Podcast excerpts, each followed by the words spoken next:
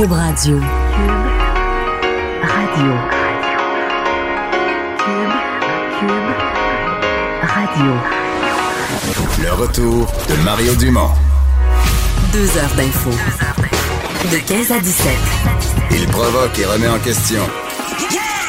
Il démystifie le vrai du faux. Mario Dumont et Vincent Dessureau. Le retour de Mario Dumont.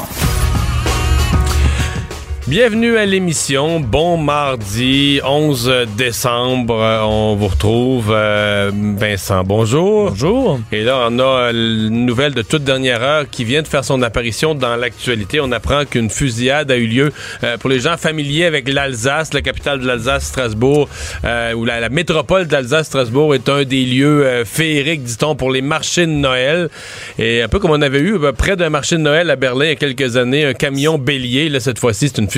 Ouais, euh, nouvelle en développement. Faut dire, on a encore très peu de détails, mais on comprend euh, que une fusillade, on parle de tir à l'arme automatique euh, dans la foule du secteur. Là, je veux aussi pour, pour ceux qui connaissent euh, l'Alsace, je disais quand même très au centre-ville, marché de Noël entre la rue des Grandes Arcades et la place Kléber. Donc c'est vraiment en plein centre de Strasbourg. Euh, on parle donc d'un tireur qui aurait tiré avec une arme automatique, faisant au moins quatre blessés.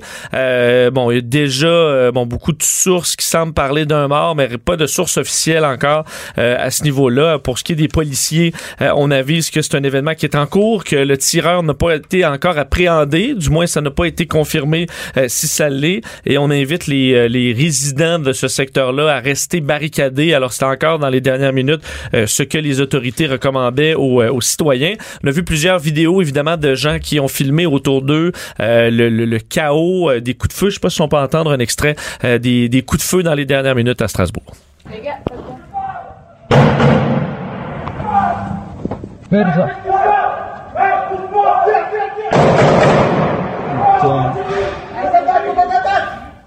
Alors, évidemment, c'était la panique. Euh, J'ai vu des images dans les rues euh, de gens qui couraient dans tous les sens. Euh, le, ministère de l'Intérieur en France qui a émis euh, un état, d'alerte disant événement grave de sécurité publique en cours à Strasbourg. Les, habi- les habitants sont invités à rester chez eux.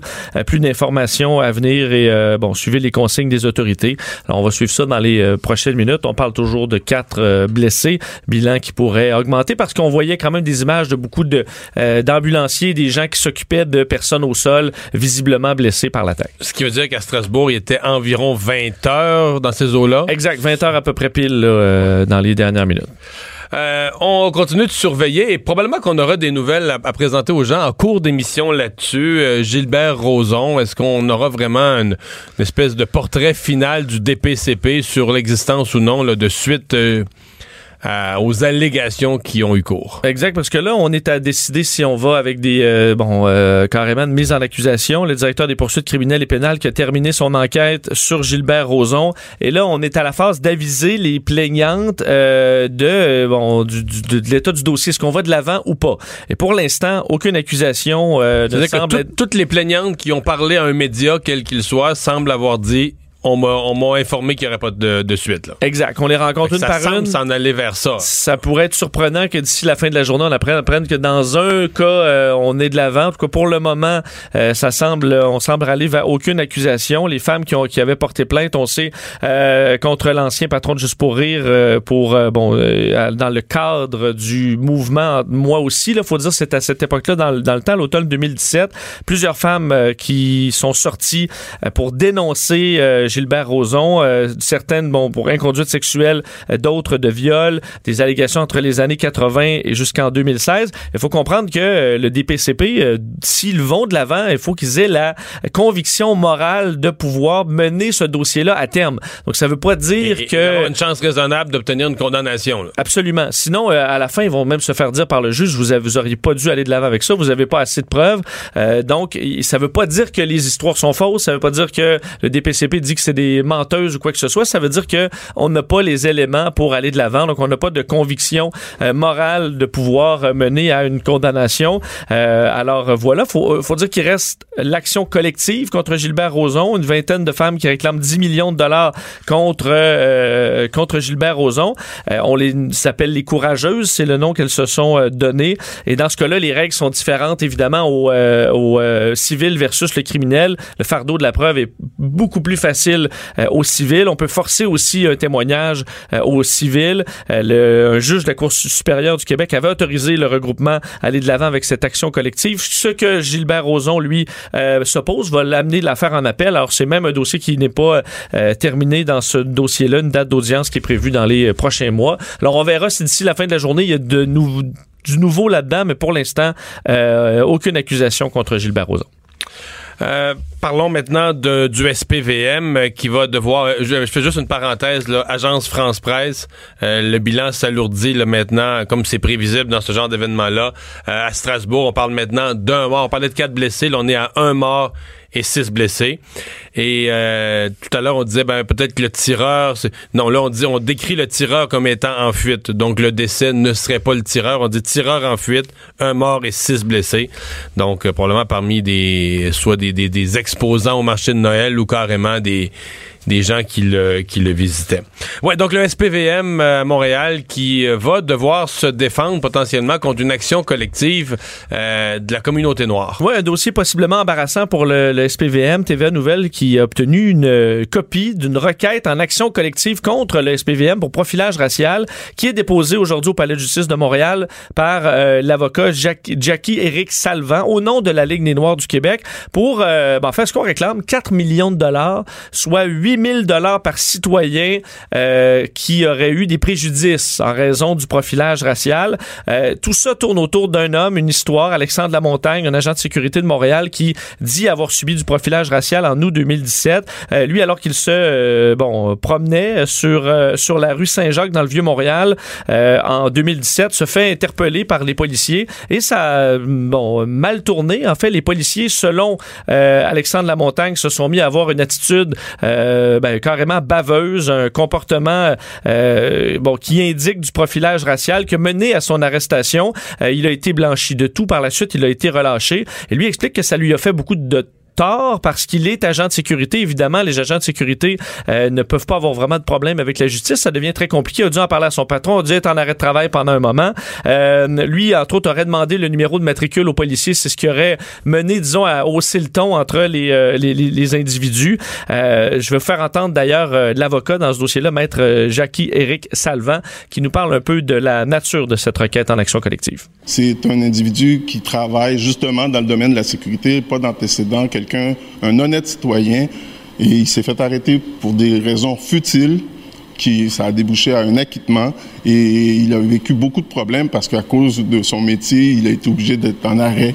Euh, il a été obligé de le dénoncer à son employeur euh, et tout. Alors, ça lui a causé énormément de problèmes, sans compter les, les, frais au niveau judiciaire que ça peut coûter à une personne de se défendre face à une fausse accusation. Il faut dire que l'SPVM aujourd'hui avait une rencontre, un événement sur le profilage euh, racial. À l'hôtel de ville. À l'hôtel de ville. Alors, c'est une journée euh, un peu, euh, un peu particulière pour l'SPVM.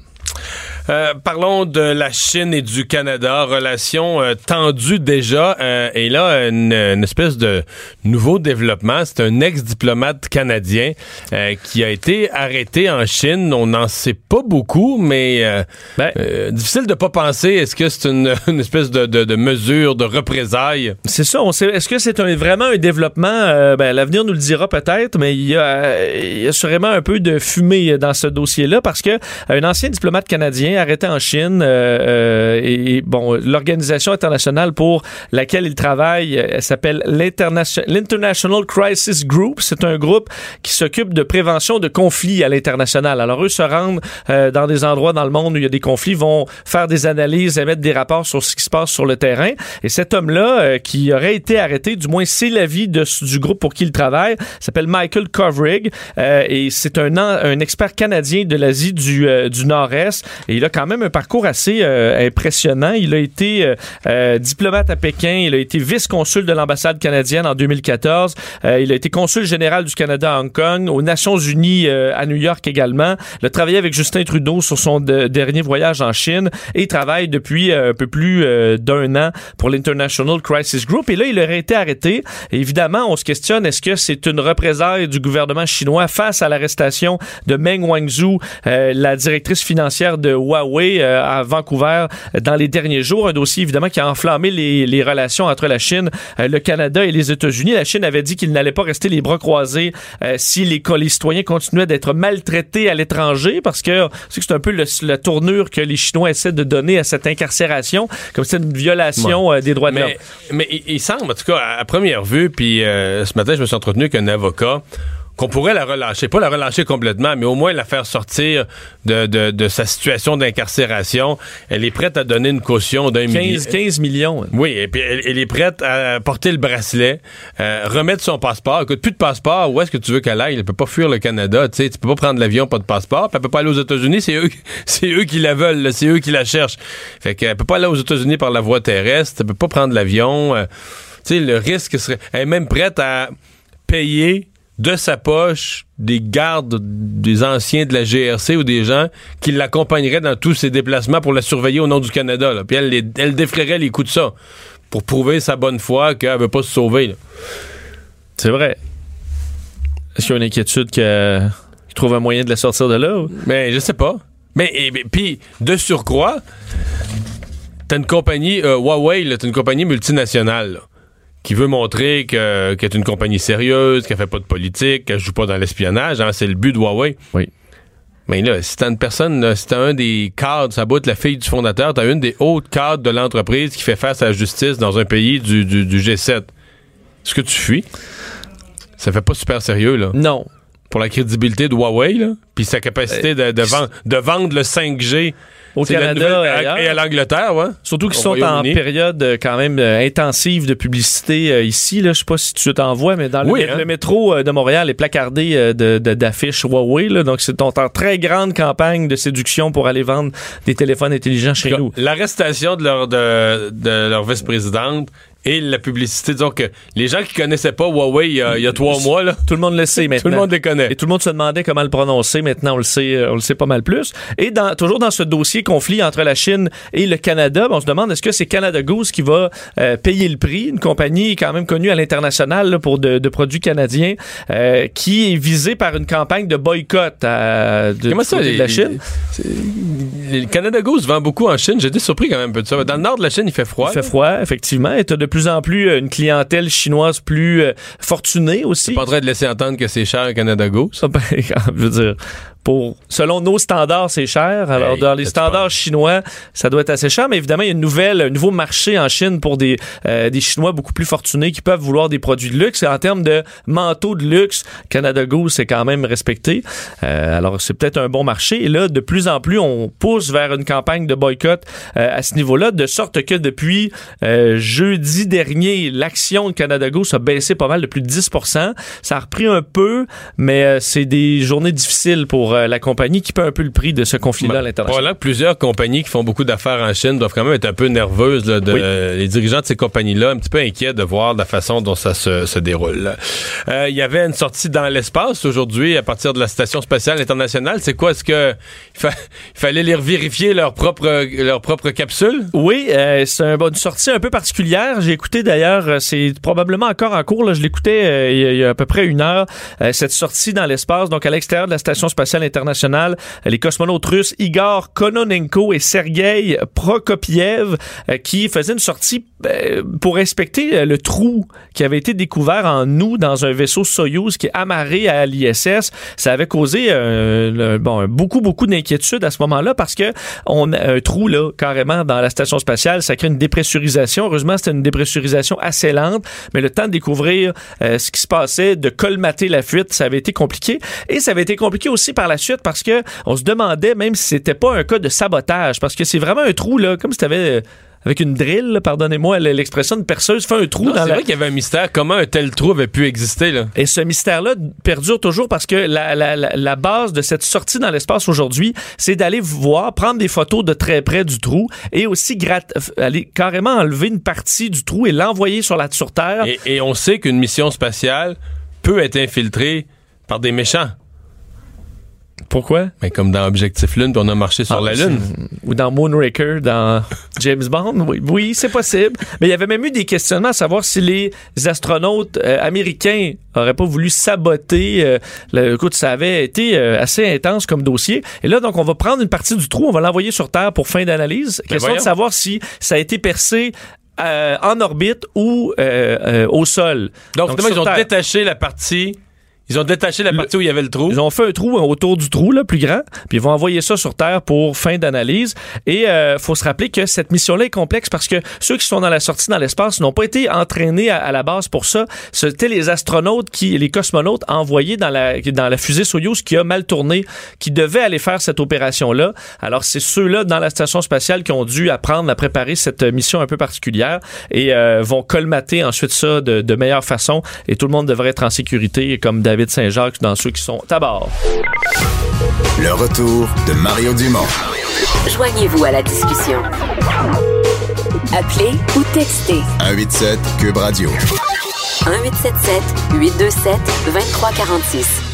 Alors, Vincent, avant d'aller plus loin, mise à jour concernant ce qui se passe à Strasbourg, en Alsace. Oui, fusillade euh, à Strasbourg, euh, ca- carrément dans le centre-ville, près du euh, du marché de Noël qui aurait fait, là, et on parle d'un bilan qui est à la hausse, euh, six blessés. On parle Alors, de 9 on est rendu à neuf BFTM est blessés. rendu à 9 blessés. Ouais, Donc, ouais, euh, neuf ouais. blessés, un toujours un mort. Un mort. Euh, et ce n'est pas le tireur. Donc, le tireur serait toujours en fuite. C'est ce qu'on nous, c'est ce qu'on nous rapporte. Présentement, c'est la situation d'urgence, évidemment, dans, dans tout ce secteur-là.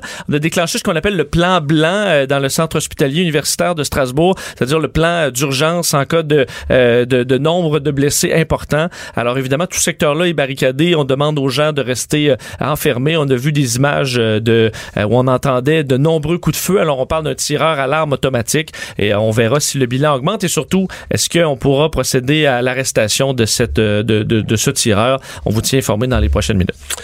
On parle de tourisme au Canada. Euh, le Canada qui, euh, dit-on, devient une destination assez, euh, assez recherchée. Ben, c'est déjà un moteur économique quand même important, euh, celui du, du tourisme au Canada. On parle de 98 milliards de dollars par année, 2 euh, de notre PIB. Mais d'ici 2030, selon un rapport qui, est de- qui a été dévoilé aujourd'hui par la ministre du Tourisme, euh, Mélanie Joly, ça pourrait euh, augmenter pas mal euh, et créer 180 000 nouveaux emplois d'ici 2030 avec une- un taux de croissance là, de plus de 6% par année. Alors, des touristes, euh, on risque d'en voir pas mal dans les prochaines années. Et parlons-lui, la ministre du, du Tourisme, des langues officielles et de la francophonie, Mélanie Joly, bonjour. Bonjour. Euh, on est, on est, nous les Canadiens, on est peut-être habitués à penser tourisme, on s'en va vers le sud, on est moins enclin à se voir comme une destination. Pourtant, la croissance est vraiment forte chez nous. Oui, en effet, mais en- l'an passé, dans le contexte du 375e de Montréal, 150e euh, de la Confédération, on a quand même été en mesure d'avoir 20,8 millions de touristes. C'était notre meilleure année record au pays. Et euh, les dernières données qu'on a pour 2018 font en sorte qu'on battrait ce record-là. Donc, c'est quand même pas rien. Mais la réalité, c'est que au même moment où nous, en effet, on, on a de bonnes saisons touristiques, la réalité, c'est que de façon générale, le tourisme est en croissance dans le monde. C'est une des industries, sinon l'industrie la plus importante au monde.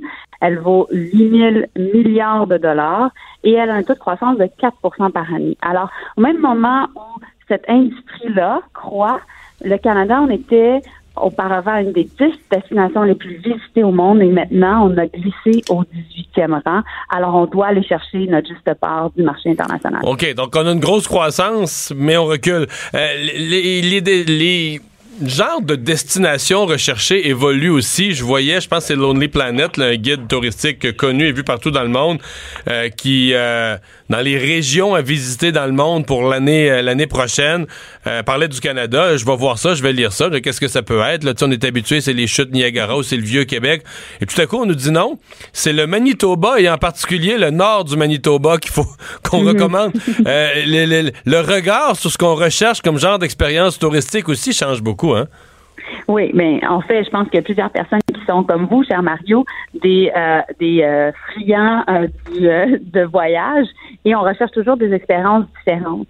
Et au même moment où il y a plusieurs classes moyennes qui se sont développées en Chine, en Inde, les gens veulent voyager. Ils veulent découvrir notre planète et ils veulent être en mesure d'expérimenter notre territoire de façon différente peut-être que les générations précédentes. Alors, qui est intéressant maintenant, on a un potentiel touristique extraordinaire, mais il faut aider le secteur à développer ces expériences touristiques-là. Qu'on soit en mesure justement d'aider au niveau de l'accès à ces destinations-là, aussi développer la capacité, c'est-à-dire l'hébergement nécessaire dans des endroits qui sont parfois euh, moins moins développés. Donc, vous parlez de Churchill, Manitoba, c'est la capitale des ours polaires dans le monde. Euh, il y a, dans une petite ville de 1000 personnes où il y a déjà eu une base militaire et après, il y a, eu tout un, un, un c'est vraiment une ville industrielle. Elle s'est transformée et là, elle est en mesure d'attirer de plus en plus de touristes parce qu'elle a développé son offre touristique. Euh, qu'est-ce que que le gouvernement fédéral peut faire? Parce que déjà les provinces sont des ministères du tourisme, la plupart des villes à l'échelle locale ont un office du tourisme. Et pour pas se, se dédoubler ou pour dépenser de l'argent en double, qu'est-ce que qu'est-ce que le gouvernement fédéral se donne comme rôle?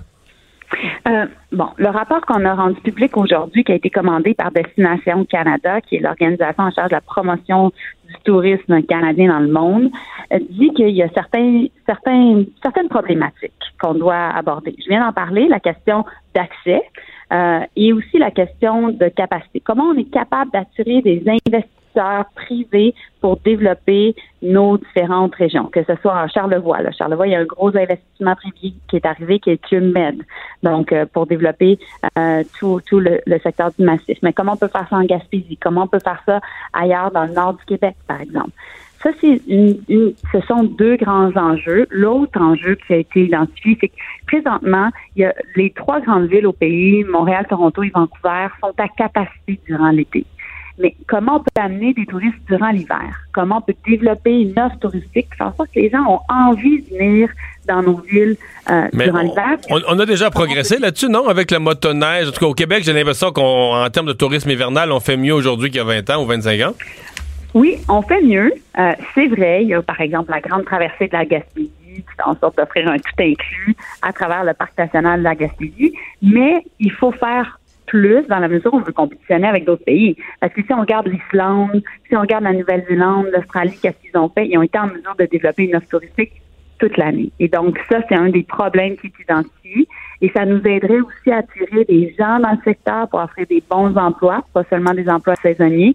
Et ça nous aiderait aussi à gérer les enjeux de pénurie de main-d'œuvre qu'on voit dans le secteur.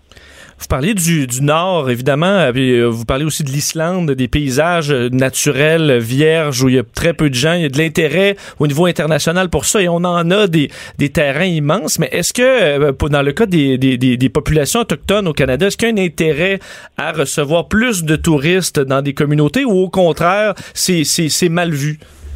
Ah, au contraire, en fait, je dirais que c'est il y a un immense potentiel au niveau touristique autochtone. D'ailleurs, il y a 40 000 personnes euh, issues des communautés autochtones maintenant qui travaillent dans le secteur. Il y a une croissance phénoménale. En fait, la plus grande croissance au, pays, dans le fond, quand on regarde par capita, c'est dans les communautés autochtones parce que les communautés voient ça comme une façon de mettre de l'avant leur culture, leur mode de vie, leur langue, leur l'expérience.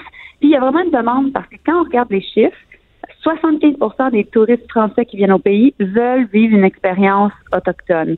50% des touristes allemands veulent vivre une expérience autochtone. Donc, on voit que dans les communautés, il y a une, il y a une possibilité et nous, on investit en touristes autochtones euh, il, y a, il y a dans le dernier budget et on veut continuer à le faire. C'est certainement un des objectifs de notre, de notre stratégie. Je vous dirais aussi, on a investi massivement dans nos parcs nationaux. On a fait en sorte en 2017 de rendre les parcs gratuits. Là, par la suite, maintenant, euh, suite au, au, 150e anniversaire de la Confédération, on a rendu maintenant les, les parcs gratuits pour les 18 ans et moins. Mais on veut regarder comment on peut développer notre potentiel touristique des parcs nationaux qui sont parfois proches des réserves euh, des communautés autochtones, mais aussi euh, dans le dans, le Grand Nord euh, canadien. Dernière question, est-ce que vous êtes inquiète de la détérioration des relations avec la Chine? Parce que euh, dans le développement touristique mondial et dans les des touristes qui viennent au Canada, évidemment, la, naissance d'une classe moyenne ou classe moyenne supérieure avec un peu plus d'argent en Chine, c'est une des grosses sources de croissance. Les Chinois euh, voyagent de plus en plus, voyagent beaucoup. Est-ce que est-ce qu'on craint de les perdre au Canada? Mais c'est sûr que euh, si on regarde la croissance qui, est générée dans le secteur touristique au monde, un touriste sur cinq est chinois. Donc, euh, ah c'est hein. important. C'est important d'avoir des bonnes relations avec euh, avec la Chine. On a des relations au niveau du commerce international dans le domaine dans le domaine touristique. Et puis, on va continuer à, avoir des des relations puis des discussions continues avec la Chine. Vous n'êtes pas inquiète que les, les événements des derniers jours viennent entacher ça? Mais écoutez, comme gouvernement, on prend acte de ce qui se passe, on respecte euh, le fait qu'on a des tribunaux qui gèrent la situation, mais aussi on va continuer nos, efforts diplomatiques avec la Chine. Mélanie Jolie, merci de nous avoir parlé. Le retour de Mario Dumont. Pour nous rejoindre en studio. Studio à commercial cube.radio. Appelez ou textez. 187 cube radio. 1877 827 2346. Alors tout de suite, on va parler à Mathieu Boccoté, que je rejoins en France, que je rejoins à Paris. Bonjour Mathieu. Bonjour. Euh, un texte quand même assez percutant ce matin dans le journal sur euh, bon quand l'écologisme devient fou. Euh, tu, réfères à ce, ce, couple, ces jeunes qui ne veulent pas avoir d'enfants pour ne pas participer à cette, à cette pollution qui est la surpopulation. Oui, en fait, et qui présente finalement le, la présence humaine sur Terre comme une forme de présence toxique pour la planète, et l'homme devrait se faire tout petit, le plus petit possible, pour éviter de faire du mal à la planète, et eux veulent contribuer à ça en ne se reproduisant pas, et explique-t-il, c'est surtout notre responsabilité à nous occidentaux parce que euh, les, en Afrique, ailleurs, ça peut être tout à fait légitime d'avoir des enfants, mais ici, nous devrions, d'une certaine manière, courir à notre propre extinction pour le bien de la planète.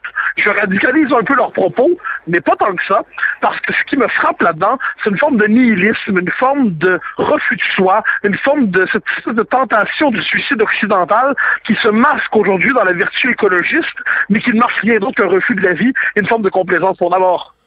Mais c'est pas euh, c'est pas exclu. Moi là, je connais personnellement des jeunes euh, qui que j'ai vu grandir et qui sont rendus là, là. C'est-à-dire que qui veulent pas d'enfants. Qui... D'abord pour une double raison, parce que la surpopulation, faut pas avoir d'enfants, puis aussi parce que de toute façon, on les conduit dans la fin du monde. Je veux dire.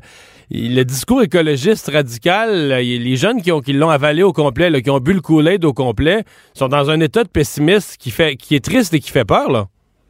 Oui, ben en fait, il y a deux choses là-dedans. C'est-à-dire, moi, le fait de vouloir ou pas des enfants, pour moi, c'est une décision éminemment personnelle. Donc, jamais ne viendrait l'idée de sermonner quelqu'un qui dit j'en veux ou j'en veux pas. Ça, ça me C'est personnel, on se comprend.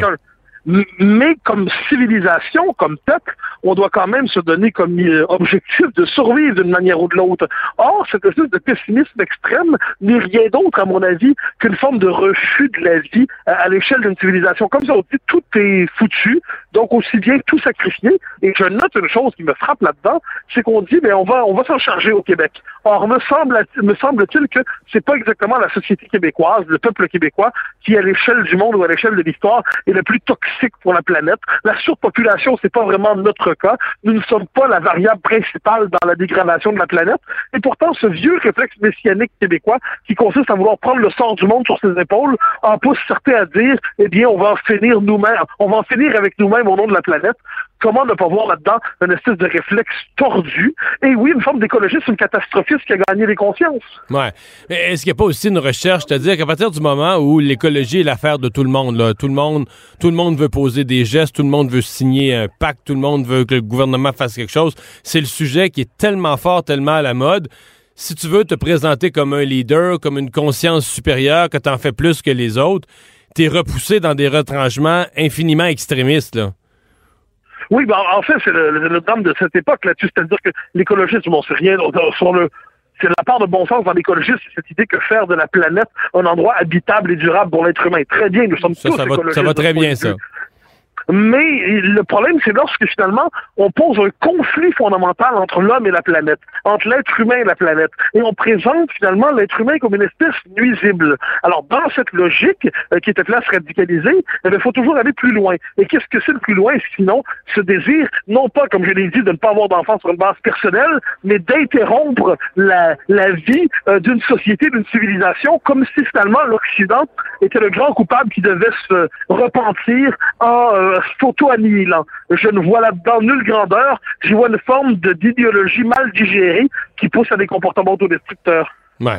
Euh, Mathieu, euh, tu es présentement à, Paris. Il faut absolument qu'on se parle des, euh, euh, du, du, mouvement des, des, Gilets jaunes. Comment, comment ça se vit? Hier, il y avait un discours à la Nation. Il a été regardé, je pense, par plus de 20 millions de Français. Les autres, en ceux qui l'ont pas écouté en direct, en ont sûrement entendu parler ou en ont vu des extraits aux nouvelles. 24 heures après, on en est où? On dit quoi dans les, les rues en France? Là?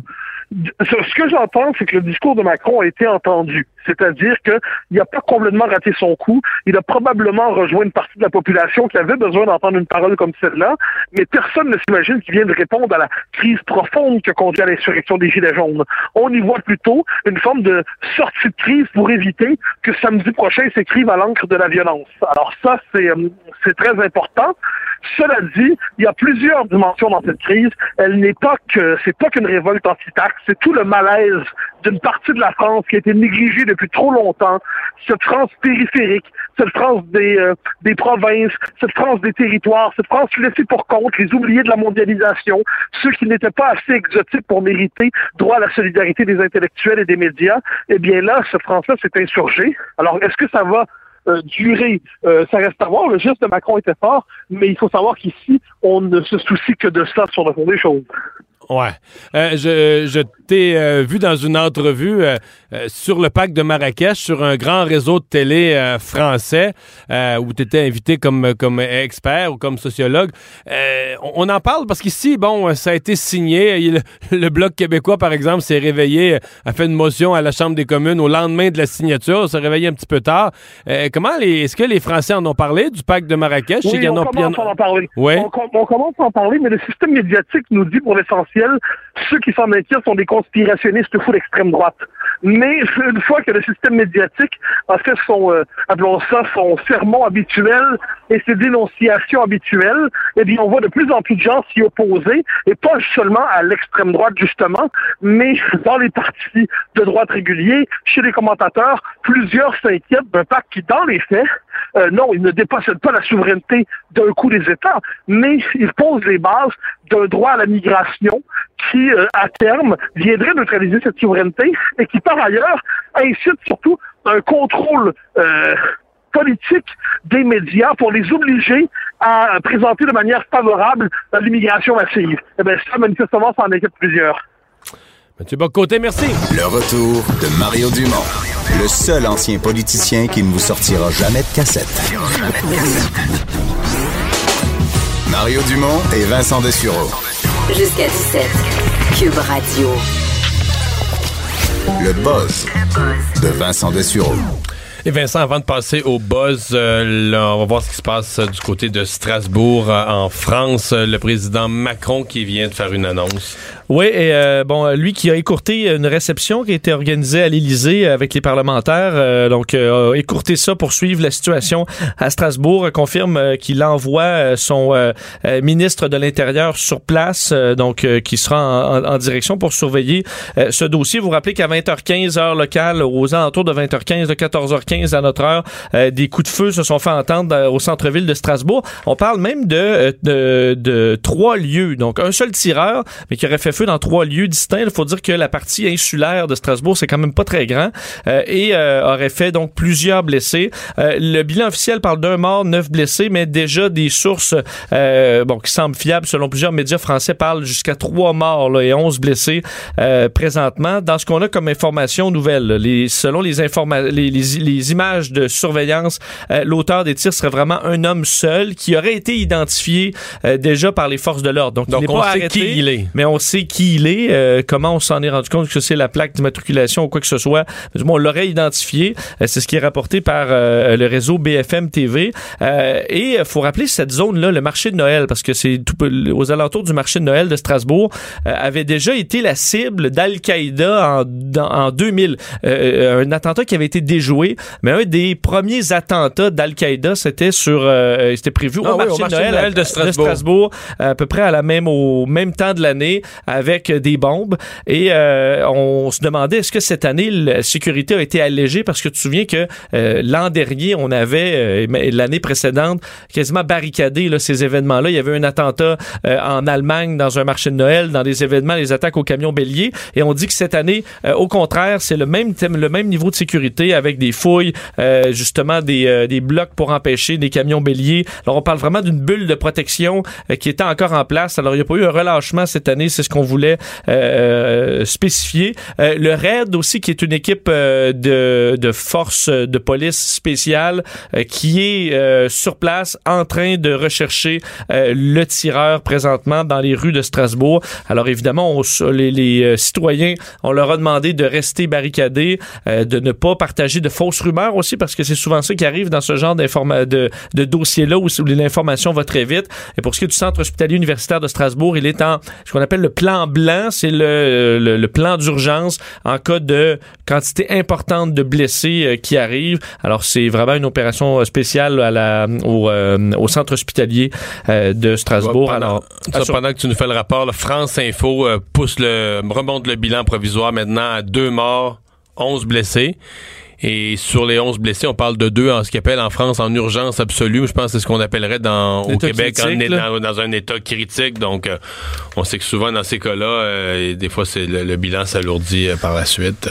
Alors, on va surveiller le dossier dans les prochaines minutes. Donc, dans ton boss, Vincent, tu nous parles d'un pays qui ne veut pas, qui voit ce qui se passe en France et qui ne veut pas vivre la même chose avec des gilets jaunes. Oui, c'est intéressant quand même de. Souvent, on dit les gouvernements ne voient pas nécessairement venir les coups. Là, l'Égypte décide de prendre les choses euh, en avance euh, parce que euh, l'Égypte semble inquiète de que le dossier des gilets jaunes fasse boule de neige jusqu'en Égypte et interdit ou en tout cas contrôle de façon extrême présentement la vente de gilets jaunes. Euh, dans le pays. C'est pas nécessairement la définition même d'attaquer un problème à sa racine. Là. C'est, t'as tout à fait raison. Là, bon, mais c'est, les autorités égyptiennes qui euh, restreignent la vente de, faut dire, c'est pas tous les gilets jaunes, mais c'est vraiment le, chandail de sécurité là, qui, dans France, est obligatoire pour les automobilistes. c'est pour ça que tout le monde en a. Mais euh, alors, ceux qui en vendent en Égypte sont contrôlés présentement. d'ailleurs, plusieurs détaillants ont confirmé à l'agence France Presse que les les autorités euh, s'étaient adressées à eux. Euh, on disait, puis même eux disaient, pour vendre des gilets jaunes, il faut le feu vert du commissariat de police. Et dit, vendre ces vestes devient plus dangereux que de vendre de la drogue, présentement.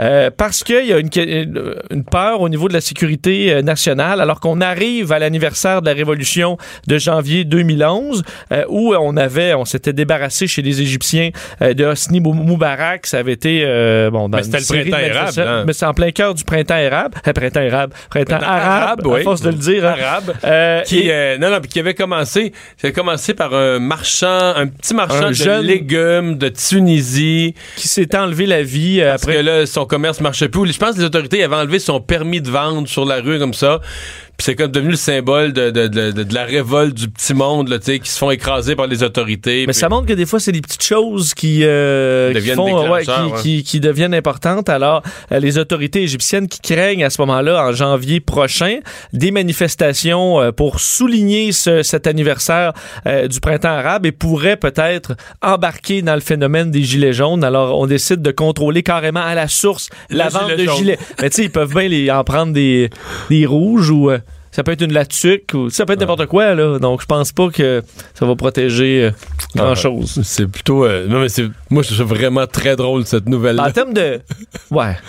en termes de réaction gouvernementale, tu dis garde, tu vas venir le train, tu dis regarde là, on va commencer par quelque chose là On vend plus de gilets jaunes. Sauf que ça sonne, justement, ça, ça donne l'idée là, aux autres qui disent hey, j'avais même pas pensé de faire un lien avec ça. Bon, on va le faire, mais on va faire des On va gilets. faire des manifs, ouais. Ouais, une, une- une- une autre histoire. Euh, tout le monde fait son bilan annuel. Oui, tout le monde, même le monde de la pornographie. Euh, et Pornhub, faut dire qu'ils sont bons là-dessus pour les statistiques parce que c'est le plus gros site internet pornographique au monde et de loin. Et euh, donc ils ont, écoute, Quel genre de statistiques compile-t-il? ben, de toutes sortes, tu vas voir, mais ils ont des quantités incroyables de données sur ce que les gens aiment, sur ce que les gens cherchent, dépendamment des pays, dépendamment des âges, dépendamment des moments de l'année. Et c'est intéressant de voir un peu euh, qu'est-ce que le monde regarde, euh, disons, euh, en cachette, en général. Je vais vous faire un peu le bilan parce que les trucs sont, moi, ça m'a quand même fait sourire. De un, Pornhub, là, ça va bien. C'est une, Oui. c'est une entreprise qui va très bien. Ils ont en 2018 eu 33,5 milliards de visites. C'est 5 milliards de plus que l'an dernier. Donc, euh, c'est énorme. 92 millions de visiteurs par jour. En fait, ça, c'est en moyenne cette année. On, eux disent on a passé le 100 millions par jour euh, dans les dernières semaines chez Pornhub. C'est 962 recherches par seconde, donc presque 1000 recherches par seconde avec des termes que je vais, je vais, je vais, ben, je vais vous en donner quand même quelques, quelques-uns. Euh, au niveau des pays, là, les pays qui font le plus de trafic sur Pornhub, le numéro un et de très loin, c'est les États-Unis. Faut dire que bon, c'est Ouais. un site à la base euh, américain devant l'An- l'Angleterre, l'Inde, le Japon et le Canada, qui est quand Cinquième? même qui est quand même cinquième On devant pas la si France. populeux quand même. Là. Non, devant la France, devant l'Allemagne, euh, l'Italie, l'Australie, le Mexique. Donc, on est quand même euh, un bon consommateur, disons, euh, au niveau de, de Pornhub. Et ce qu'il y a, parce que là, il y a les populations, mais si tu regardes juste le temps moyen d'une visite, dépendamment des pays. Le temps moyen de chaque visite. de chaque visite. Ceux qui restent le plus longtemps, c'est les Philippins. À 13 minutes 50 secondes en moyenne. Euh, et de loin en avant, parce que tous les autres sont autour de 10 minutes. là. Afrique du Sud, deuxième. Les États-Unis, troisième. L'Ukraine, quatrième. Et le Canada, euh, toujours dans le top 5. Là. Euh, on s'en tire toujours bien. On est 10 cinquième pour le nombre de visites, puis cinquième pour la durée de chaque pour la durée. Alors, on est, on est stable 10 minutes 26 euh, en, en moyenne. Je prends la Russie, par exemple, c'est la moitié moins. Dans les statistiques intéressantes, parce qu'il y en a quand même euh, plusieurs, il y a les termes qui ont défini un peu l'année, c'est-à-dire des termes qui ont été très populaires cette année, mais jamais dans les autres, euh, dans les autres années. Et euh, ceux qu'on retrouve, il y a Fortnite. Tu vas sur, Donc, euh, vas le- sur un site de porno pour checker un jeu euh, ben, c'est, non, vidéo. c'est, ben, c'est des versions érotiques des personnages Voyons. de Fortnite. Donc, euh, il y a des, un appétit pour ça parce qu'il est même, là, Fortnite, le terme, il est dans le top, là, le top 20 des mots, toutes catégories. Euh, en fait, il est plus haut, là, que certains que je peux pas nommer, mais qui sont, qui sont réguliers. Paraît évident. là. Admettons, des- une grosse poitrine, là, Ouais. en anglais, c'est, c'est- Fortnite est juste devant. OK. Donc, il y a Ah ouais. plus eu de recherches sur Fortnite que sur les grosses poitrines en 2018. Là-dessus, il y a également Stormy Daniels. Donc, beaucoup de recherches au niveau de Stormy euh, cette année. Des gens qui ont peut-être voulu voir euh, justement le, le- le début de, de De sa sa, carrière. carrière. Et Bowsette. Parce que euh, dans les personnages de Nintendo, il y a Bowser, qui est un personnage qu'on utilise entre autres dans Mario Kart. Et euh, on avait fait une version euh, de certains personnages en, en version euh, féminine. Et il y a eu Bowser et là, Bowsette. Et Le semble... Basette est devenu populaire. Parce que tu sais, Bowser, c'est comme un- le plus tough, là, une espèce de personnage un peu plus dur. Alors, la version féminine avait été un grand succès, personnage un petit peu Nintendo érotique. Et ça, ça a été dans les grands succès de, de l'année sur, sur Pornhub. Euh, dans les autres statistiques intéressantes, euh, portion euh, femmes-hommes. Le pays où il y a le plus de femmes, c'est les Philippines, qui est un peu particulier, encore numéro un. Le Canada, c'est quand même, combien tu penses le pourcentage homme-femme? 80-20, 70-30, je sais pas. 70-30. 70-30, ouais. C'est quand même. euh, J'aurais pensé qu'il c'était plus 80-20. Ah, ouais, ok. 70-30. Euh, pourquoi pas? 72% l'écoute sur euh, leur téléphone intelligent. Et là, dans ma partie préférée, pour terminer là-dessus, c'est les événements dans l'année qui ont fait euh, le plus baisser l'achalandage sur Pornhub. Tu veux dire des, des gros événements dans l'actualité. Dans l'actualité, des choses que, les gens regardent ça, puis pendant quelques heures. Ils ou- oublient Pornhub. Ils oublient Pornhub. Genre le Super Bowl, ça fait tout ça? Genre le Super Bowl. Et là, en fait, au- aux États-Unis, ce n'est pas le Super Bowl numéro un, même s'il est quand même là, mais c'est euh, le, le Nouvel An.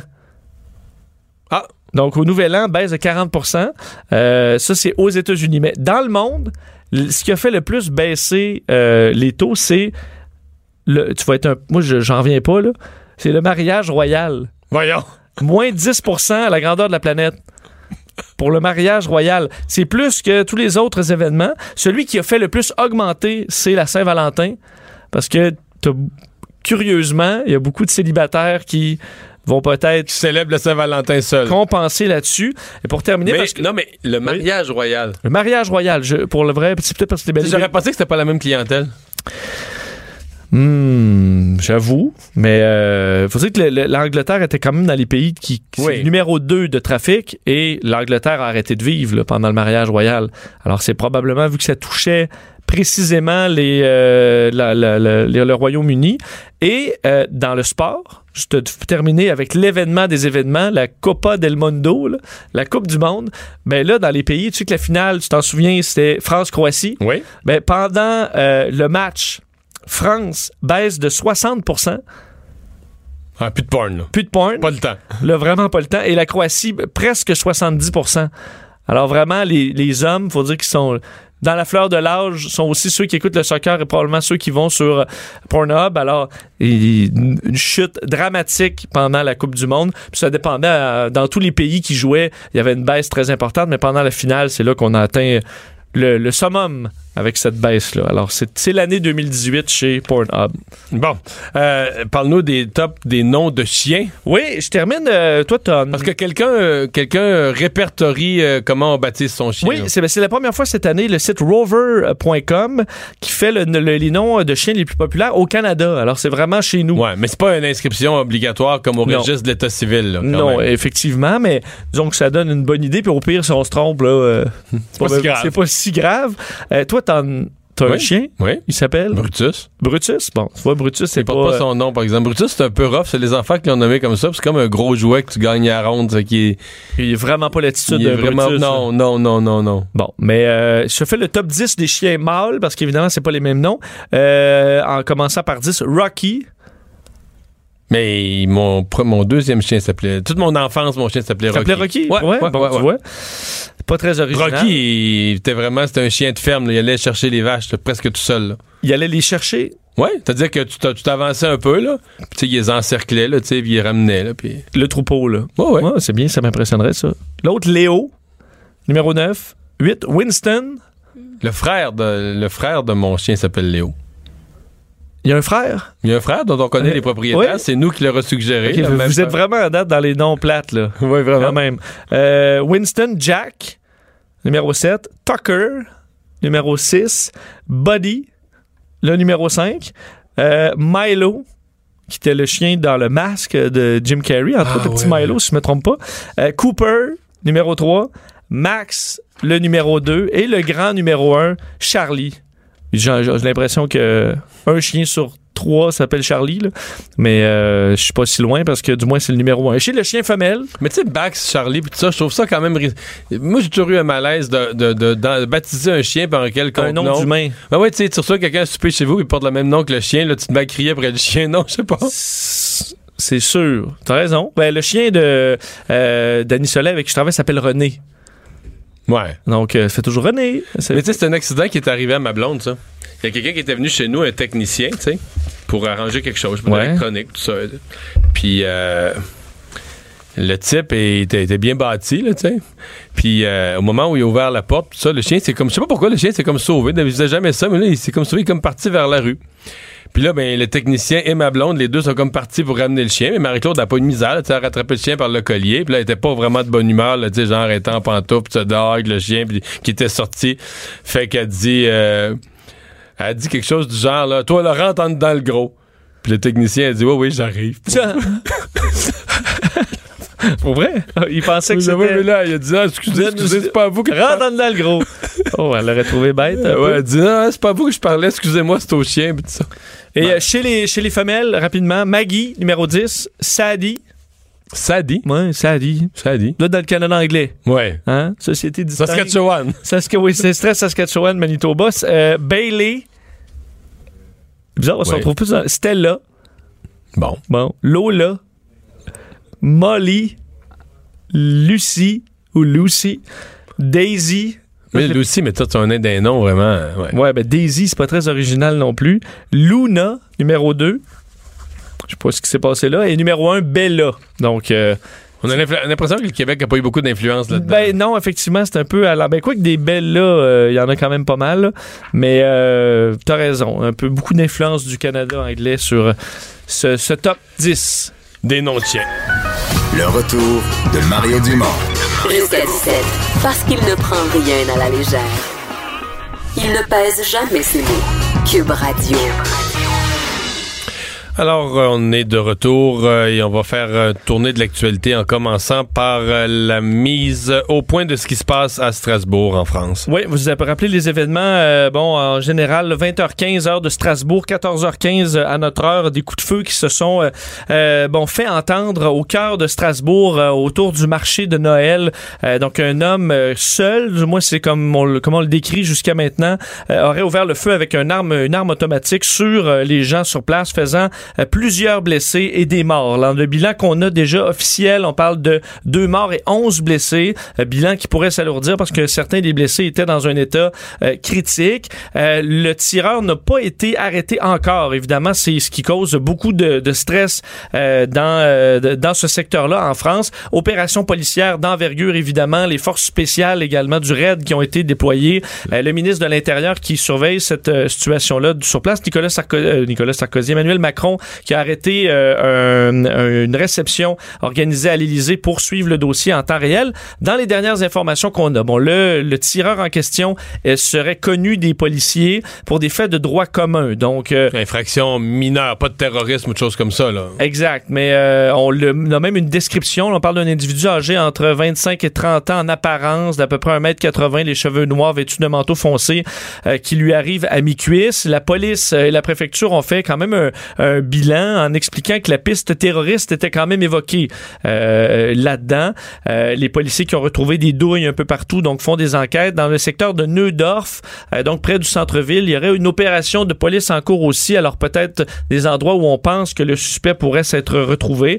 Il faut dire que le marché de Noël de Strasbourg est visité chaque année par près de 2 millions de personnes. Alors c'est un coin qui est Mais c'est un des gros marchés de Noël au monde. Là. Absolument. Et on se souvient que c'est ça a déjà été ciblé par le passé des marchés de Noël. Ça a été le cas euh, en Allemagne euh, il y a deux ans. Le marché même de Strasbourg avait été visé par un projet d'attentat en 2000 par Al-Qaïda, un des premiers attentats euh, d'Al-Qaïda. Donc, on est même avant le 11 septembre. On ciblait le marché de Noël de Strasbourg. Alors, c'est pas la première fois. Déjà, il y avait beaucoup de sécurité sur place. c'est la réalité d'aujourd'hui et on dit qu'on n'avait pas lésigné sur les, la présence policière. grande sécurité déployée au même titre que les, par les années passées. Donc, on empêchait des camions béliers, par exemple. Il y avait de la surveillance euh, pour rentrer sur, euh, sur le site. Euh, alors bon, il y avait déjà une mhm. présence policière très importante. Ça n'a pas empêché que le tireur puisse se faufiler à l'extérieur. Plusieurs images assez dures, évidemment. D'ailleurs, on peut peut-être vous faire entendre quelques... Évidemment, on peut pas vous présenter les images, mais vous faire entendre un extrait de ces nombreux coups de feu entendus à Strasbourg il y a à peu près une heure.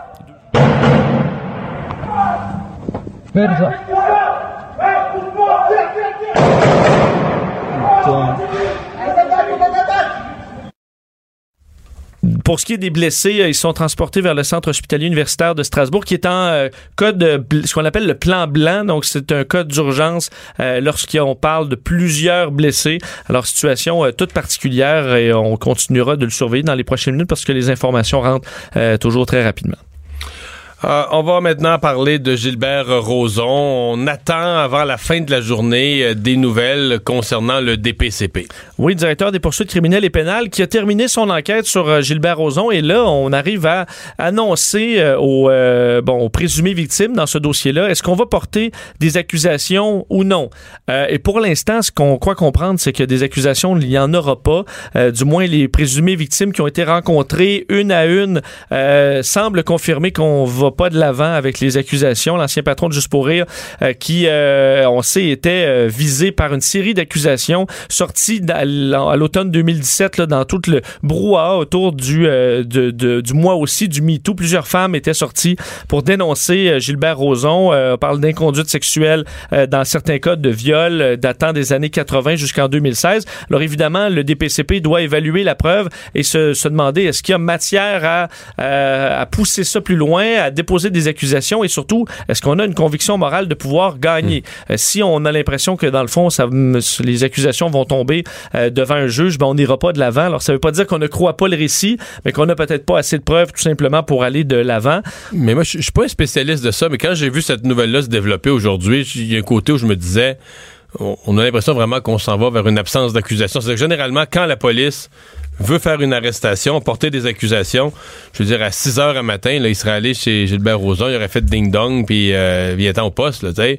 Quand on commence à rencontrer les victimes, les plaignants, pour leur expliquer, puis que là, qu'on sait que les 4, 5 premières plaignantes se sont fait expliquer, il n'y aura pas d'accusation je peux me tromper, mais moi, il me semble que ça m'indique qu'on s'en va dans cette direction-là. on prépare les esprits au fait qu'on n'a pas, on a entendu des choses, on a eu des, des, plaignantes, mais on n'a pas un dossier suffisant pour porter des accusations. En tout cas, moi, je, serais surpris que ce soit le contraire à cette heure-ci.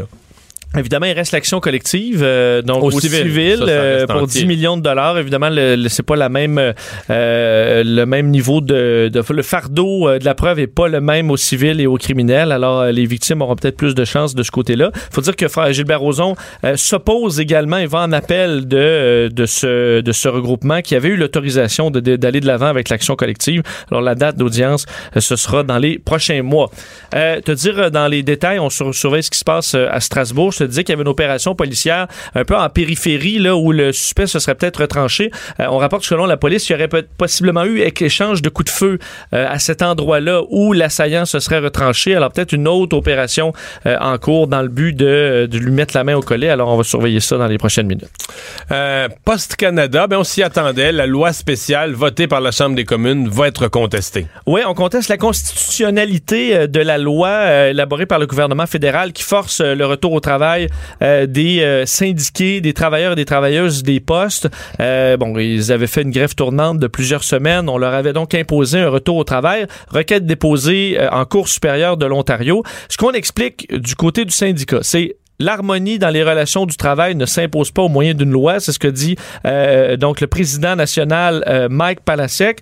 Il dit cette loi enfreint, enfreint notre droit à la libre négociation collective qui est pourtant garanti par la Charte canadienne des droits et libertés. Parce que selon eux, le scénario euh, que vraiment il y avait un état d'urgence, selon eux, c'est une c'est une invention. On a créé une fausse un faux sentiment d'urgence avec une présumée accumulation de colis qui n'était pas mais, réelle. on a eu deux versions là-dessus, mais là encore cette semaine, je sais pas, on a revu une manchette de Post Canada qui dit ben l'accumulation de colis était telle que il va y avoir des colis non livrés à Noël. oui, mais en même temps, on a vu des photos prises par des euh, des euh, bon des, des, syndiqués de la Poste, des centres de tri qui sont presque vides, en disant voilà, pas d'accumulation ici, tout fonctionne bien. C'est le fun, les deux côtés. Ce sentiment de se faire, on se fait mentir à quelque part. D'un côté, il faudrait tous qu'on aille visiter un centre de vérifier, pour être capable de, vérifier. Mais je suis certaine, ces lois spéciales, là, je veux dire, euh, deux fois sur trois, peut-être plus, sont toujours contestées. C'est comme si les syndicats se disent on peut pas se laisser passer sur le corps par une loi spéciale euh, sans, contester la constitutionnalité, puis que c'était un coup de force, puis que c'était pas nécessaire. Ben, Surtout que c'était arrivé aussi avec le gouvernement, Harper.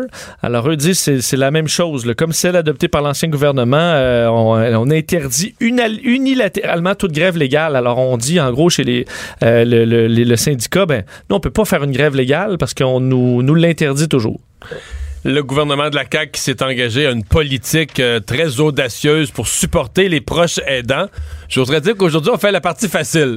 Euh, oui, c'est la journée de consultation. On parle. On parle. Euh, on aura Généralement, au gouvernement, pour parler, on manque pas son coup. On, manque pas de mots? On manque pas de mots, on manque pas son coup. la conférence de presse aura lieu dans un peu plus d'une heure après cette journée de consultation qui était promise par la CAQ. C'est une promesse électorale. Le, ministre responsable des aînés et des proches aidants, Marguerite Blais, qui est au cœur, donc, euh, de cette journée à l'Université Laval de Québec, une consultation sur ce dossier des prochains aidants, alors qui réunit euh, des chercheurs, médecins, euh, des proches aidants, même des sous-ministres, euh, autant des gens du gouvernement que de l'opposition, qui vont réfléchir sur cette politique nationale qu'on veut mettre en place avec le gouvernement de François Legault. et bon, la ministre espère que cette politique nationale pour les prochains aidants sera prête en décembre 2019. Alors, on se donne un an et c'est aujourd'hui, en gros, le début de ces, euh, de ces consultations. Il faudra voir à 17 heures si on est arrivé à quelques conclusions intéressantes sur le dossier. Euh, Toyota qui euh, dit que les autos électriques, ben d'abord, fabriquera pas, Toyota ne fabriquera pas une auto entièrement électrique et la raison est en tout cas intéressante.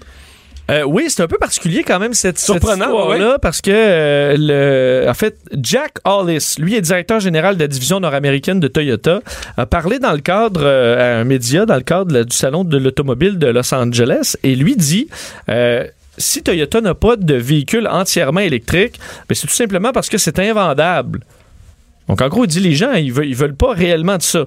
Euh, il explique qu'il euh, y a une demande significative. En fait, s'il y avait une demande significative pour des voitures totalement électriques, Toyota en offrirait. Euh, il explique que on, Toyota avait déjà fait un RAV4 entièrement électrique dès la fin des années 90. faut dire que ça ne veut peut-être pas offrir des performances extraordinaires et que la demande n'était pas substantielle. alors, il dit on n'écarte pas dans les plans de modifier ça. on a une stratégie qui un compromis entre l'électricité, l'hybride, l'hybride rechargeable et l'hydrogène. C'est ce qu'on c'est ce qu'on expliquait euh, et que le marché, la situation du marché présentement ben, ne permet pas à Toyota d'aller de l'avant avec des voitures 100% électriques. Ouais, pourtant, il y, en a d'autres.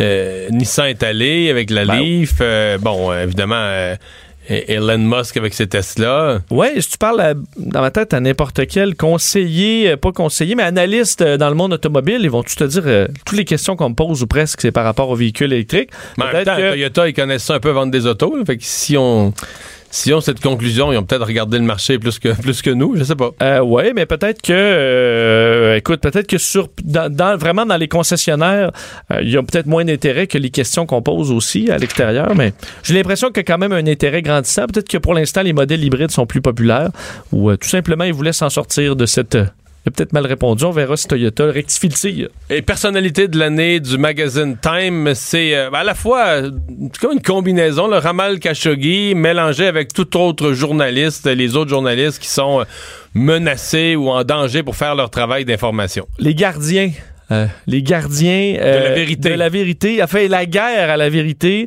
euh, c'est la personne de l'année selon le, Time. Alors, oui, le journaliste saoudien Khashoggi, tué le, en octobre dernier au consulat d'Arabie à Istanbul, mais lui partage la une avec quatre autres, avec trois autres dossiers. donc, lui, trois autres, et il faut dire le monde du journalisme en général.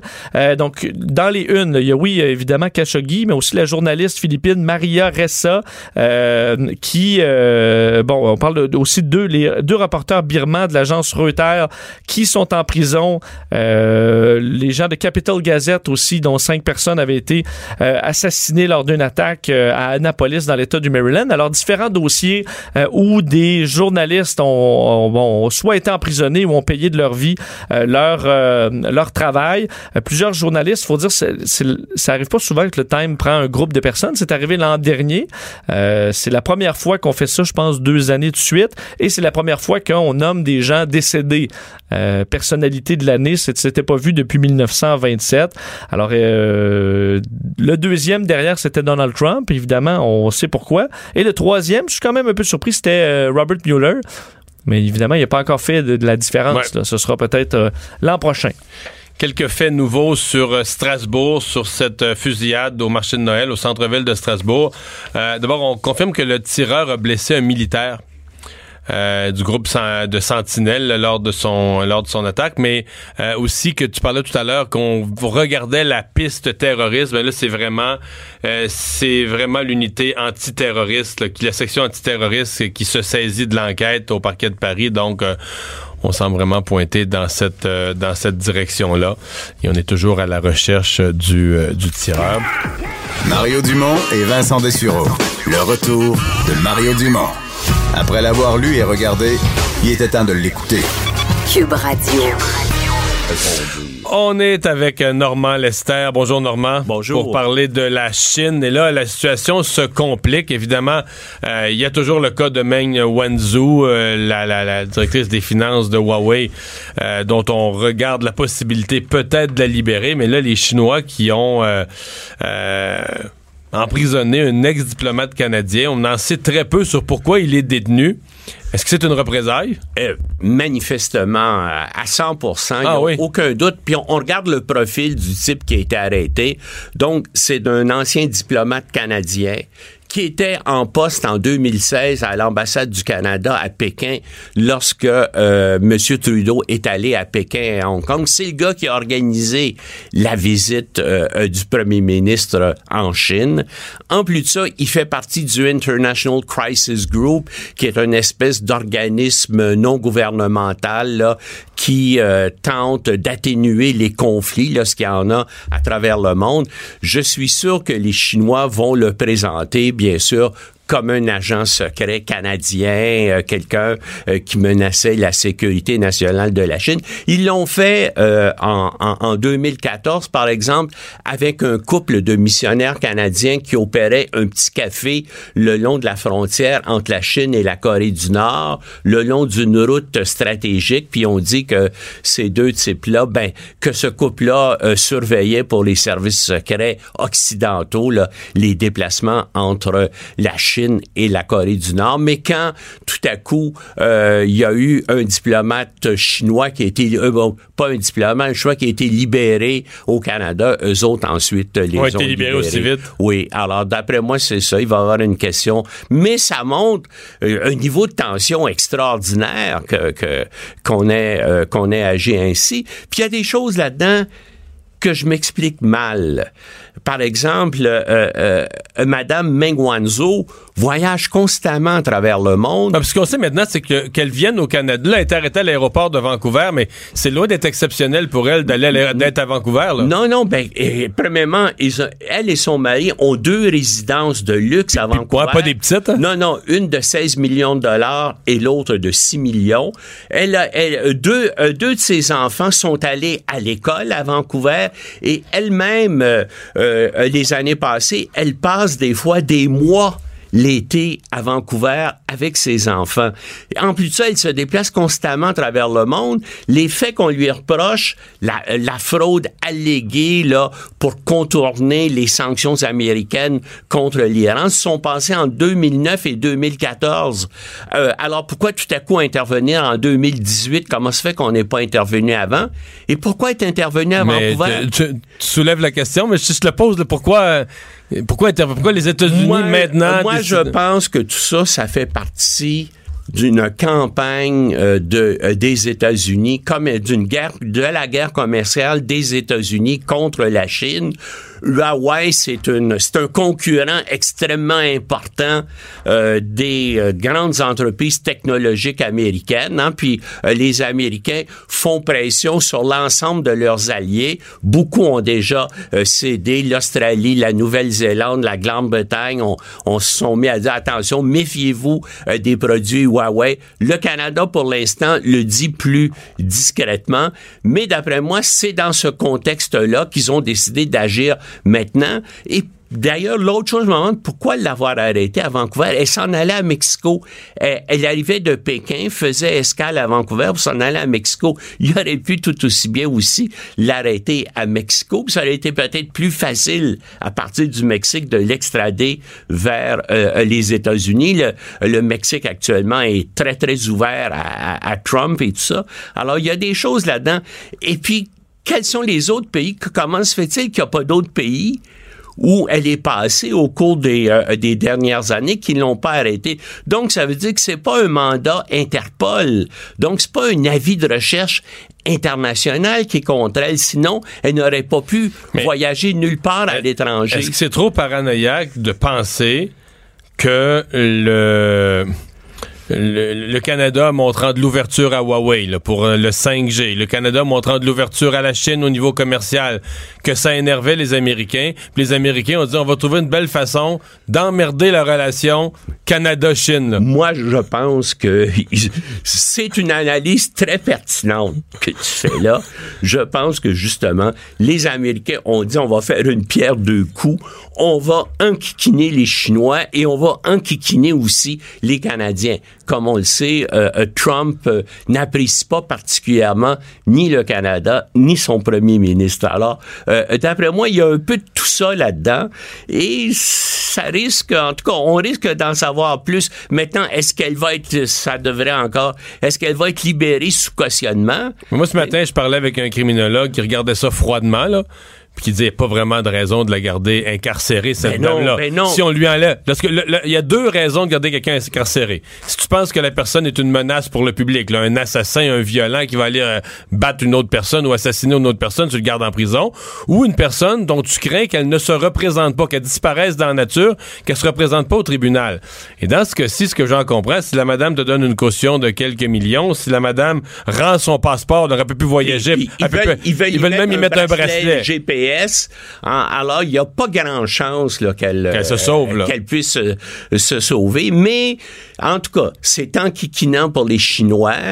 Et, les Américains, là-dedans, comme tu as vu, ils font aucune déclaration. Hein. Ils disent, ah, ben nous, ça nous regarde pas. Là, ils ont 60 jours oui, oui, pour déposer leur dossier. là, exactement. ils l'ont pas encore fait. Non, non, c'est d'après moi, ça fait les Américains, une, ils ont voulu enquiquiner à la fois la Chine et euh, le Canada et ça s'insère dans euh, leur guerre commerciale actuelle avec euh, Pékin. On cible donc la plus importante et la plus prestigieuse des entreprises chinoises. Là. Hein, hein, Huawei est connu à travers le monde. Et, et, Huawei était quand même dans une offensive. Puis là, c'est des gens, c'est des gens ordinaires qui me font remarquer ça. Puis il y a de la publicité partout. Tantôt, Vincent parlait du métro. Ben euh, mes enfants me parlent, ils en ont vu, je sais plus trop. Tout le ah, monde me parle.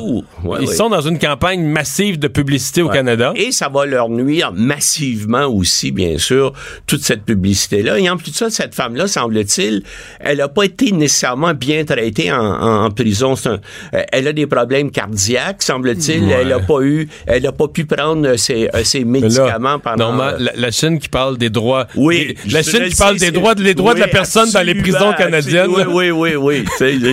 mais ils ont joué ça aussi, tu sais, ils sont pleins de ça.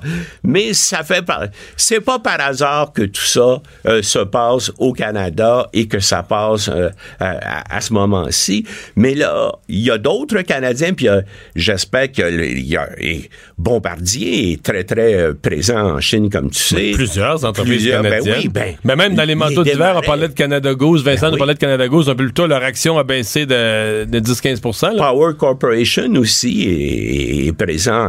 alors, est-ce qu'il va y avoir des représailles euh, contre toutes ces entreprises-là? Jusqu'où ça va aller? Ben, pour l'instant, en tout cas, c'est en plein développement, mais je suis sûr qu'il va y avoir d'autres informations, là, parce que c'est bizarre que tout à coup, euh, euh, ça se présente comme ça, out of nowhere, alors qu'on aurait pu intervenir à d'autres endroits. On aurait à d'autres moments. À d'autres moments, tout à coup, Vancouver, où elle passe une partie de sa vie, c'est là qu'on décide de la, euh, de la frapper. C'est quand même, c'est quand même bizarre. Puis là, ben, qu'est-ce qui va arriver avec le Canadien? Ça, c'est, un autre Parce que la Chine n'a pas l'air trop, donne pas trop d'informations sur sa, son statut. on sait qu'il est incarcéré, point, là. Oui, oui, puis ils l'ont déjà fait dans le, dans le passé. Puis la dernière fois, les deux, euh, les, missionnaires canadiens sont, sont restés deux ans en prison. Hein. Mario Dumont. Il s'intéresse aux vraies préoccupations des Québécois. La santé, la politique, l'économie. Jusqu'à 17. Le retour de Mario Dumont. La politique, autrement dite. Et avant d'aller à Lise Ravary, euh, Vincent, tu nous fais une mise à jour sur euh, la situation du tireur, toujours en fuite, je crois, à Strasbourg. Oui, une, fusillade euh, à Strasbourg euh, vers 14 un peu passé 14 heures à notre heure, 20 heures heure locale. Vous, de, vous donnez, on vient de recevoir un, communiqué de presse là, très frais euh, des autorités là-bas qui parlent d'un individu armé qui est entré dans le périmètre du marché de Noël par le pont du Corbeau en se dirigeant vers la rue des Orfèvres à Strasbourg. L'individu a ouvert le feu, laissant plusieurs personnes. Bilan provisoire fait toujours état de 13 victimes, dont deux personnes décédées, 7 blessés graves, donc dans un état, dans certains cas, vraiment critique quatre blessés légers. Euh, bon, il y a un point de regroupement, une cellule d'urgence médico-psychologique euh, dans ce coin-là. Un large périmètre qui est bouclé par euh, les, les, forces de l'ordre. les résidents de plusieurs secteurs qui sont barricadés chez eux. Depuis, depuis deux heures, là, c'est, les gens sont barricadés complètement. On leur demande de pas sortir. Oui, et on bon, ce qui est particulier, on connaît l'identité du tireur qui était, dans les dernières informations qu'on a, ce qu'on appelle fichier S. C'est-à-dire que tu n'es pas recherché, mais disons surveillé pour et, bon les lettres ça peut dépendre personne une personne en fugue ça va être une lettre et le S c'est pour sûreté de l'État. Alors quelqu'un qui était surveillé pour pouvoir mettre en danger disons la sûreté de l'État quand même euh, gros là. ça en dit quand même euh, pas mal. Et il y aurait une opération euh, policière en cours. On dit que durant la fusillade les policiers ont blessé le tireur mais que c'est ensuite bon qui a pris qui a pris la fuite. Mais on parle d'une opération en cours là, dans un secteur un peu en, périphérie de de, la zone du marché de Noël, qui est vraiment le centre-ville de Strasbourg, là, euh, qui est une zone presque insulaire, là, vraiment avec un, des, canaux. Euh, une opération là avec des hélicoptères, des policiers où on serait probablement en train de cerner euh, le tireur qui est toujours donc recherché, mais vaste présence policière un peu partout dans le cœur de Strasbourg présentement.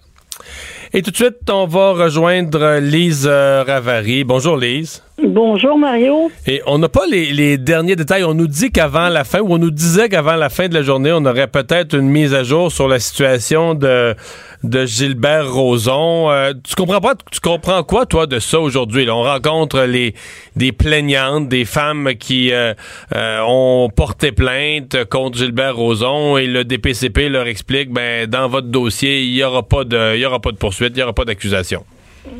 Ben, c'est clair que, bon, on, le sait que on parle d'accusation potentiellement criminelle et que le fardeau de la preuve est extrêmement lourd. Et dans les histoires, dans les cas de, de, d'agression sexuelle, par exemple, euh, presque tout le temps, il n'y a, pas de témoin. Hein? C'est la nature de la chose. Donc, euh, c'est difficile d'arriver avec des dossiers qui vont satisfaire au niveau euh, que la loi euh, criminelle euh, exige. Mais en même temps, ça crée toutes sortes d'effets secondaires aussi extrêmement nocifs pour les femmes. ça envoie le mauvais message à des tas de gens. Et je, en même temps, moi je, suis de celle, je sais que je me fais pas aimer par probablement le, féminisme au complet. Je ne suis pas de celle qui croit qu'on doive absolument croire sur parole une personne, homme ou femme, dans n'importe quelle circonstance, dont euh, une agression sexuelle. Alors, si, si on n'a pas de preuves solides et que je, je suis pas certaine comment on va trouver une solution euh, au fait que ces, ces, ces cas-là aujourd'hui se retrouvent beaucoup plus souvent qu'avant euh, devant les tribunaux. Et là, c'est compliqué. Mais les méthodes, ce qu'on nous dit quand même, là, pour, je vais de quelques entrevues là-dessus, c'est que les méthodes d'enquête ont beaucoup évolué. C'est que si on compare avec une époque où, bon, une plaignante, par exemple, rentrait d'un poste de police, en partant, les policiers, c'est tous des hommes, euh, t'arrivais avec une plainte d'agression sexuelle, tout le monde devenait sceptique. Ah, euh, souvent, souvent, c'est la victime qui allait vivre un interrogatoire plus serré on me dit que c'est plus ça quand même. non, non, ça, c'est plus ça. D'ailleurs, euh, la, prise de la déposition, la façon de faire, l'accueil de l'accueil de la plainte, tout ça a changé beaucoup. Là. Absolument, absolument. Moi, je connais des des femmes qui sont passées par là et je n'en ai jamais entendu autre chose que vraiment euh, c'était fait avec euh, compassion, avec doigté, que personne n'était bousculé. Et la loi maintenant protège les femmes. Les, avocats autrefois qui posaient des questions sur euh, ben il y en a eu une récemment là euh, en Irlande cette pauvre fille qui s'est faite condamner parce que elle avait des un string. Et le juge a jugé que quand tu portes un string t'es une femme facile. Ouais Incroyable. pas de faire ça. C'est sérieux ce que je te raconte. Ben là. en, en Irlande, récemment. Ouais. Ouais. Euh, Donc, c'est compliqué, les cas d'agression sexuelle. Puis ces filles-là, ce soir, doivent, doivent vraiment pas se sentir bien. Hmm. Puis je, je les comprends. en même temps, euh, quand elles ont eu à prendre la décision, mettons quelque chose, un événement à de l'âge, là, il est arrivé euh, il y a 20 ans. Euh, bon, euh, déjà, là, le fait, le, le- le temps ayant passé, ça fait disparaître les- la mémoire des gens, la possibilité de témoins, etc. Euh, Là, tu te retrouves dans une situation, bon, regarde, si tu portes pas plainte, c'est comme si t'abris, du, du point de vue personnel, t'abris quelque chose d'inacceptable, tu te dis, mais en même temps, si tu vas porter plainte, tu dois te, te douter ou craindre de dire, ouais, c'est comment le DPCP, comment la police va réussir euh, 20 ans plus tard à, à reconstruire une preuve? T'es un peu coincé des deux bords, non? Euh, un peu, oui, mais il y a des choses qui se font aussi euh, dont on entend moins parler. Euh, la magistrature, par exemple, euh, insiste, parce qu'elle ne peut rien imposer à ses juges, mais insiste très, très, très fortement euh, sur euh, pour qu'ils prennent de la formation sur euh, l'agression sexuelle aujourd'hui, euh, comparé peut-être à ce que c'était quand ils ont fait leur barreau en 63. Ouais. Et, euh, et le, le- le- Mais il y avait- il y avait- tu le me corrigeras? La magistrature est, est très préoccupé par ce dossier-là, Ouais. pas juste ici, partout, euh, parce qu'il y en a de plus en plus qui vont dénoncer. Il y avait l'ancienne, chef par intérim des conservateurs, Rona Ambrose. C'est Ben oui. c'est pas toute la qui en avait fait une espèce de, de bataille personnelle avant de quitter là, définitivement son poste puis de quitter la politique, euh, d'introduire ça ou de forcer ça, là, une formation euh, pour tous les juges du Canada en la matière. Ben, c'est euh, d'ailleurs euh, Ron Ambrose, moi, il y a des jours où je me dis, Hmm, dans, dans quelques décennies, reviendra-t-elle et sera-t-elle première ministre? Hmm. On l'a mis le petit bouquet passé, je trouve. Aurait pas été Ouais. pire, aurait pas été pire qu'Andrew Scheer, là. Oh mon Dieu, donc tant que les deux, on on n'ira pas là, OK? On n'ira pas là, OK? OK. on parle pas de politique. On- le- Qu'est-ce qu'on disait? C'est un, un des problèmes, tu, viens, tu l'as dit tantôt, c'est que là, on, on, on dénonce sur des choses qui se sont passées il y a très, très, très longtemps. Dans certains cas, euh, des- des décennies. Comment tu fais pour établir euh, avec certitude absolue ou doute raisonnable, sans le doute raisonnable, que, que ça s'est passé comme ça? Surtout si t'as deux personnes, la parole de l'un contre la parole de l'autre, pas de Eh, témoin, pas de rien, là, pas de, de preuves physiques, pas de photos, rien. Là. Absolument, c'est ça. Bon, on va on peut-être tous se promener avec euh, comme les, les automobilistes en Russie, ils ont tous des GoPro. Oui, dans GoPro leur sur. parce que au cas, au cas d'un accident, on va pouvoir montrer ça à la compagnie d'assurance. Ben, c'est pas la même chose. Peut-être qu'on devrait se je comment, sais pas. comment une société. euh, prenons l'hypothèse, on va peut-être le savoir, on va peut-être avoir cette info-là euh, ce soir ou demain. Prenons l'hypothèse où aucune accusation n'est retenue contre Gilbert Rozon. Bon, là, il reste la cause au civil, là, qui va quand même suivre son cours. Ça, c'est autre chose. C'est une autre règle de preuve aussi. Mais euh, est-ce que Gilbert Rozon, parce que lui, là, il va nous dire je suis je suis réhabilité. Il va nous dire euh, je est-ce qu'il peut recommencer à faire des affaires, euh, participer, Ouais. participer sur la place publique? Non, mais c'est. Il peut le dire, mais lui, lui, il est coincé euh, absolument face à, à ce qu'on appelle l'acceptabilité sociale. Si les gens euh, le boycottent pas ou ses spectacles ou ses, ses, ses entreprises, ça veut dire qu'il est revenu. Mais je suis pas si certaine que ça, moi, que les gens se précipiteraient chez Roson Inc. Mhm. Pas sûr, pas sûr, pas sûr, pas sûr. Pas sûr. Il y, y a- il y a une barre de, ces ouais. Il y a une barre de l'acceptabilité sociale qui est pas, qui se situe pas à la même place que la, on va dire l'obligation des tribunaux de faire une, preuve hors de tout doute raisonnable. Ben, c'est, sûr, absolument.